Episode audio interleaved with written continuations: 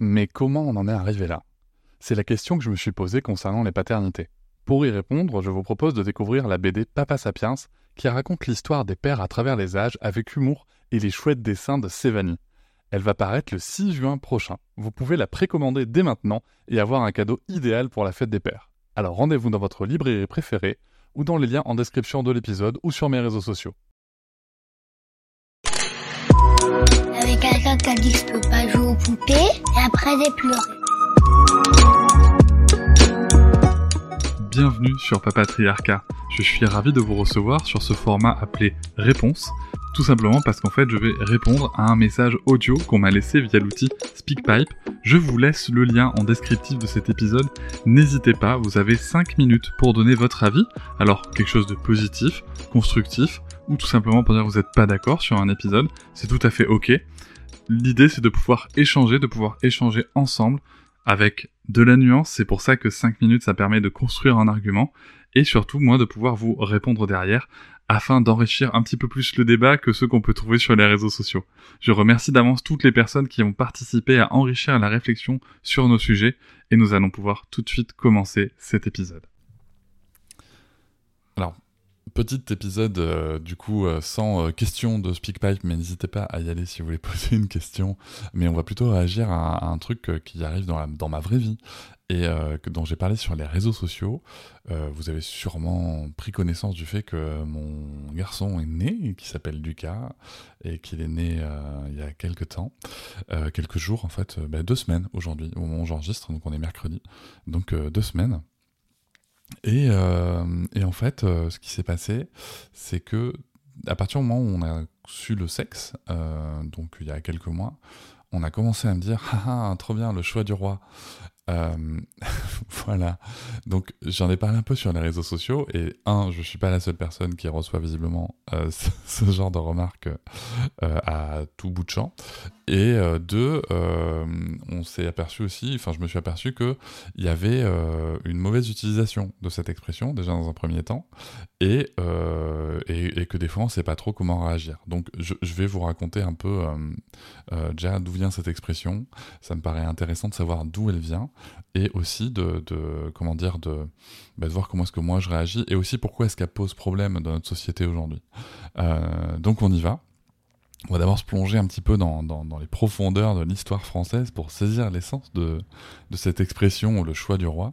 Cette expression qui, qui surgit de la période monarchique en fait. Hein. Euh, elle illustre euh, parfaitement l'aspiration des, des souverains, mais pas que des souverains, des, des nobles aussi en fait de, de, c'est un peu compliqué pour moi, c'est vrai, de détailler tout ça parce que, en fait, c'est un truc que j'ai traité dans une BD que j'ai écrit qui va paraître euh, dans quelques mois. Voilà, donc petit, euh, petit teasing, petit spoiler. Euh, mais du coup, en fait, il n'y a pas que chez, dans la monarchie, il y a aussi donc chez les nobles, chez ce qu'on appelle l'élite. Donc là, je fais des gros guillemets avec mes doigts.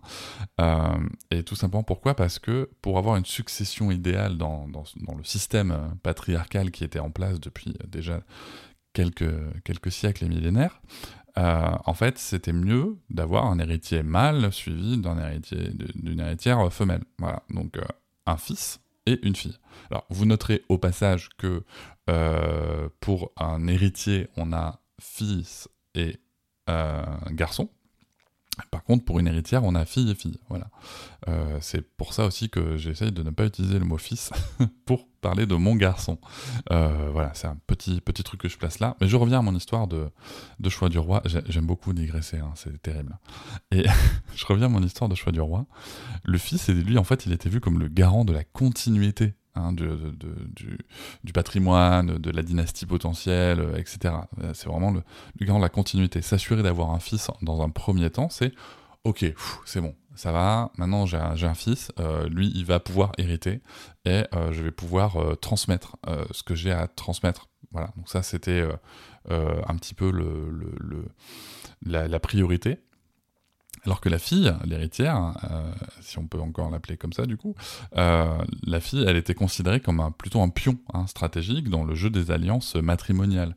C'est-à-dire que le, fils va servir à transmettre le, patrimoine, à éviter que la, dynastie s'éteigne, et la fille, via le jeu des alliances, euh, où elle n'aura d'ailleurs pas le choix, hein, elle va pouvoir développer ce patrimoine par ailleurs à l'intérêt du, successeur, pas dans le sien, hein, intérêt, bien entendu. Donc cette configuration euh, spécifique, en fait, elle, euh, elle, reflétait surtout les désirs personnels d'une famille royale, mais, mais, incarnait également une stratégie politique visant à renforcer le pouvoir et l'influence à travers l'Europe. Hein. si on se souvient des cours d'histoire, on voit bien aussi que euh, les, les, grands, les grands monarques et grandes monarques ont, essayé de faire des, des, des, mariages comme ça euh, entre les différentes familles royales pour, euh, pour renforcer les alliances pour, et pour éviter les guerres aussi, soit, soit dit en passant, mais aussi surtout pour renforcer le pouvoir. Donc il est crucial de comprendre que derrière cette expression, en fait, il se cachait une machinerie très complexe hein, de décisions politiques, euh, d'espoir, de pression, de, manipulation euh, politique. Euh, et ça souligne la manière vraiment dont les naissances au sein d'une famille royale, hein, c'était loin d'être uniquement des événements familiaux, mais des moments de, portée nationale et même internationale. Et toutes ces pressions qui reposaient sur les épaules dans un système qui, rappelons-le, patriarcal. Donc ça, c'est euh, pour ça qu'en fait, le choix du roi, euh, elle s'utilise quand tu as d'abord un, garçon qui naît et ensuite une fille. Euh, voilà, donc déjà les gens qui l'utilisent me concernant, puisque moi on a d'abord eu une fille puis un garçon, mais ça marche pas en fait. En fait, c'est pas c'est ben, faux. Voilà, c'est faux. J'y reviendrai après sur peut-être comment le souligner ou quoi, mais mais déjà ça marche pas. Premier point, ça marche pas. Donc euh, avec l'usage euh, et la méconnaissance du, sujet, ça s'est un peu transformé en t'as un garçon une fille, t'as le choix du roi, ou t'as une fille un garçon, t'as le choix du roi. Voilà, donc euh, bon, pour la petite racine historique et la justesse de l'utilisation de cette expression, ça c'était le premier petit point que je voulais aborder. Ensuite, en quoi est-ce que cette expression pose problème En soi. Hein? Alors bon, en fait, il y, a son ancrage qui est dans un contexte historique spécifique, d'accord? C'est le, choix du roi euh, aujourd'hui. En quoi est-ce que ça résonnerait avec euh, notre vie moderne, euh, si ce n'est en fait la, persistance hein, de, stéréotypes de genre qui sont profondément enracinés dans notre culture. N'oublions pas hein, que, notre, pays a, a, une plus longue histoire monarchique qu'une histoire républicaine. C'est important de le rappeler et que ça laisse des traces et que surtout en plus, euh, petit avis personnel, euh, force est de constater que la monarchie en soi, le système, en tout cas monarchique, euh, il n'est pas vraiment éteint en France, tu vois. Je veux dire, le système de, hiérarchisation de la société est encore très présent, le, système d'exploitation euh, de, la, plus grande masse euh, qui, ne, qui, qui, ne dispose pas, qui ne jouit pas de, de l'ensemble des ressources par une minorité qui jouit, elle, d'une immense majorité des ressources, il est quand même bien bien en place. Bon, ça c'est encore une petite digression de ma part, mais que j'avais envie de faire. Donc en fait, si vous voulez, cette expression, elle incarne surtout en fait une hiérarchie aussi dans, dans, l'ordre des naissances qui valorise avant tout les garçons, donc les fils, avant les filles. D'accord? Ça insinue qu'il y a une hiérarchie dès le berceau, si tu veux. Donc euh, euh, elle perpétue l'idée que le sexe détermine la valeur et le rôle d'un individu au sein de la société. Bien sûr, c'est une notion qui est à la fois archaïque et totalement incompatible, euh, incompatible pardon, avec les principes d'égalité de diversité que, que nous on cherche à promouvoir aujourd'hui. Mais du coup, en fait, ça reste. Et c'est marrant parce que même des personnes très, euh, très militantes hein, que je connais euh, l'ont utilisé avec beaucoup de bienveillance, mais j'y reviendrai après. Et, et c'est un petit peu embêtant parce qu'en fait, la, prévalence de, de, ce genre de stéréotype, bah, c'est pas sans conséquence. Elle influence de manière assez insidieuse et parfois inconsciente la manière dont les enfants sont élevés et les attentes qui leur sont imposées, euh, la façon dont ils se perçoivent eux-mêmes parfois et donc euh, les possibilités qui leur sont offertes qu'on va plus ou moins refermer. Alors quand je dis nous, c'est pas forcément que les parents. Hein. Toujours important de bien se rappeler qu'il n'y a pas que les parents qui éduquent les enfants, il y a la société, il y a l'école, etc. Et en fait, tout ce, tout ce petit monde va potentiellement leur, leur passer un message de, de, leur position dans la société par rapport à, ça. Et bien entendu, dans le contexte familial, ça peut mener à une valorisation des traits qui sont plutôt traditionnellement masculins, hein, euh, au détriment des qualités féminines. Donc là, on parle bien d'éducation genrée, du coup, euh, ce qui va renforcer la division des rôles de genre et surtout enfermer hein, l'individu, l'enfant, euh, peu importe son sexe ou son genre, mais l'enfant tel qu'il est dans les rôles qui sont attendus. Donc ça, on parle bien sûr de transmission de, stéréotypes de genre. Euh, sur le plan social, hein, l'adhésion à ces stéréotypes euh, entrave la progression vers une, société qui est véritablement égalitaire. on maintient, on maintient des barrières qui sont certes invisibles comme ça, mais tangibles quand même à l'épanouissement tant individuel que collectif. Euh, donc derrière cette expression, il y a ça aussi qui se cache. Et puis, euh, face à cette expression et, d'autres hein, qui existent, je pense qu'on se doit de s'interroger aujourd'hui sur leur pertinence dans le monde actuel. Parce que euh, les messages que ça peut véhiculer, parce que oui, on pourrait dire, ouais, ça va, Cédric, tu te prends quand même vachement la tête, c'est pas. Ah, je suis interrompu, oui? Salut ma chérie, je suis en train d'enregistrer un podcast. Ah, t'as fini ça? Tu veux raconter? Au micro? Ah, tu veux me montrer? Ouais. Ok. Ouais, ça c'est Lucas. Ok. Ok. Ok. Gaufrette, d'accord. Et duchesse. Je peux, je peux expliquer au micro ce que tu as fabriqué? Oui. Sarah a fabriqué un cadre avec euh, une famille caillou où elle nous a tous et toutes représentés. C'est ça ma chérie? D'accord. Est-ce que je peux finir? C'est bon? À tout à l'heure Tu peux fermer la porte en sortant s'il te plaît? Merci ma chérie. Donc reprenons. Euh, oui, parfois c'est, on se rend pas compte quand on utilise, quand on utilise ce genre d'expression que, euh, bah, ça véhicule en fait euh, toujours ces, valeurs qui sont, j'allais dire traditionnelles, mais je pense que le mot traditionnel, il, pareil, il est toujours pointu du doigt, mais dans la tradition, il y a aussi des choses sympas quand même. Mais on va dire en tout cas qui sont obsolètes, qui sont usitées, on n'a plus besoin de de, tout ça, on a plus besoin, on doit aller euh, contre ces stéréotypes de genre et pour l'émancipation. Donc euh, comment est-ce qu'on peut nous déconstruire ces stéréotypes et encourager une vision plus inclusive de la famille, bah, aussi du succès et d'identité sans que ça vienne impacter?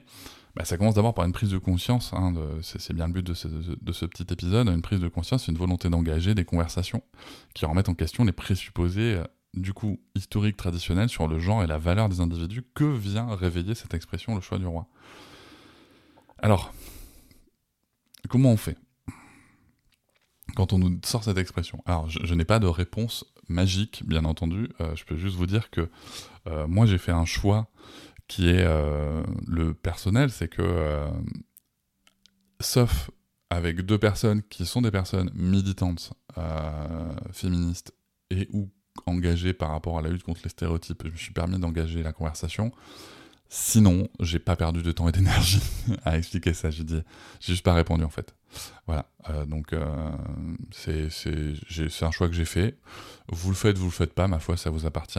Euh, mais j'ai préféré par contre engager la conversation avec les gens que je que, que je savais sensibles sur le sujet. Donc déjà, je pense que il faut, si vous voulez réagir, il faut que la difficulté, c'est d'avoir une réaction qui soit à la fois réfléchie et stratégique sur un moment où ça peut venir nous piquer.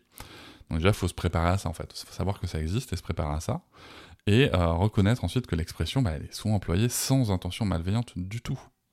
C'est ça le, premier point, c'est qu'en fait, c'est une personne qui pense vraiment vous faire plaisir en disant ça. Euh, et, c'est important de le garder à l'esprit parce que, euh, souvenez-vous, euh, vous comme moi, la déception qu'on peut ressentir quand on veut faire plaisir à quelqu'un et qu'en contrepartie on reçoit pas du tout une réaction totalement opposée à ce qu'on attendait, ben nous-mêmes ça nous pique. Donc, voilà, c'est quelque chose, je pense, à garder en tête. Mais euh, toutefois, hein, on n'est pas obligé de, ne pas saisir l'opportunité pour euh, éduquer, sensibiliser euh, face à son contexte et ses implications. Donc, je pense que moi, me concernant, la, première, la action que j'avais eue par rapport aux personnes qui, qui m'en l'avaient dit et qui étaient, comment dire, et qui, sont impliquées dans, dans, la lutte contre les stéréotypes, j'ai répondu à un truc du genre Tiens, euh, c'est intéressant que toi tu utilises cette expression. Euh, et je dis pas que c'est la meilleure réaction, attention, c'est juste que c'est celle que j'ai eue. Et la personne dit Ah bon, pourquoi? Bah, Ensuite, j'ai juste questionné Mais est-ce que tu sais d'où elle vient en fait? Euh, Donc, non. Et en fait, j'ai commencé par corriger euh, l'utilisation. du coup, j'ai dit en fait non, c'est juste marrant parce que on l'utilise plutôt quand c'est un garçon d'abord et une fille ensuite. Et la personne d'elle-même m'a dit ah bon mais pourquoi en fait? Et du coup, c'est là où on peut développer. Mais en fait, parce qu'on mettait d'abord en avant la filiation, la transmission, et, euh, et la fille ensuite bah, pour le choix de développement du patrimoine. Et là, du coup, les personnes qui sont sensibilisées d'elles-mêmes, elles me disent Putain, mais en fait, c'est ultra patriarcal comme truc. Ben ouais. Et moi, je te dis ça comme ça, euh, et tu me dis rien. Ben si, mais tu vois, j'y vais tranquille. voilà, ça, c'est les, les, discussions que j'ai pu avoir. Euh, et donc, après, on peut interroger Tiens, ah, c'est marrant cette expression. Alors, ce que vous pouvez faire aussi, c'est jouer la candeur. Par exemple, dire Ah tiens, c'est marrant, euh, tu me dis cette expression, j'ai jamais su ce que ça voulait dire. Tu vois et en fait, à amener la personne à réfléchir euh, là-dessus. Euh, ou bien simplement dire, si, si vous êtes dans mon cas avec une fille d'abord et un garçon ensuite, dire Ah, c'est marrant, je pensais que ça s'utilisait dans, dans, quand c'était d'abord un garçon. Tu vois, en fait, venir chercher ça, encore une fois, je pense, avec les personnes uniquement où vous savez que la, discussion va être possible et où l'esprit va être ouvert. Sinon, moi, je suis d'avis de ne pas perdre de temps et d'énergie, encore une fois, mais ça peut être intéressant. Je pense qu'une telle approche euh, avec des personnes qu'on connaît, dont on connaît les valeurs, peut-être un, peut ouvrir un espace en fait euh, pour un dialogue enrichissant ou, un apprentissage mutuel euh, qui, primerait plutôt sur un jugement de l'autre quoi. Parce que ça peut être aussi intéressant de voir ça se trouve peut-être que vous êtes tombé sur une personne qui l'utilise euh, avec une notion je sais pas de justement de se réapproprier l'expression et qu'elle a tout à fait conscience du truc. Je ne sais pas. Donc c'est pas mon cas mais ça se trouve il y a des personnes qui font ça. Donc ça peut être intéressant d'ouvrir ce débat là aussi ou alors voilà en tout cas dans tous les cas, là où l'ouverture de l'espace est possible. Euh, bien entendu, l'objectif hein, de ces discussions n'est pas de corriger les gens, mais plutôt de partager des perspectives qui peuvent élargir notre compréhension collective sur des enjeux euh, parfois euh, qui nous dépassent un peu quand même. L'enjeu du stéréotype de genre, ça, ça peut vite nous dépasser individuellement parce que c'est extrêmement imprégné collectivement. Et donc ça peut justement créer des, espaces d'échange qui peuvent permettre d'ouvrir des, des possibles et de se dire tiens mais tiens qu'est-ce qu'on pourrait dire d'autre? Ça on va inventer de nouvelles expressions enfin je sais pas ça peut ouvrir en tout cas des choses qui euh, ouvrir là où on enferme d'habitude et, euh, et c'est un petit peu le, sujet de casser les stéréotypes de genre voilà, j'ai fait un, petit podcast du coup euh, sur ce sujet-là avec euh, la petite interruption de Sarah que je choisis de laisser parce que j'aime bien ces moments de vie des fois qui interviennent dans, mon podcast et je vais euh, de ce pas aller revoir avec plus en détail la, la, le petit cadre famille caillou et je vous dis à très bientôt. Si jamais il y a d'autres expressions comme ça que vous, sur lesquelles vous voulez revenir, n'hésitez pas. Hein. Je vous rappelle aussi que vous pouvez poser la question en audio sur SpeakPipe via le lien qui est en en description de l'épisode et je vous dis à très bientôt. Je vous remercie de m'avoir écouté. Je vous invite à vous abonner et nous pouvons aussi nous retrouver sur Facebook, Instagram et sur le blog papatriarca.fr. À bientôt.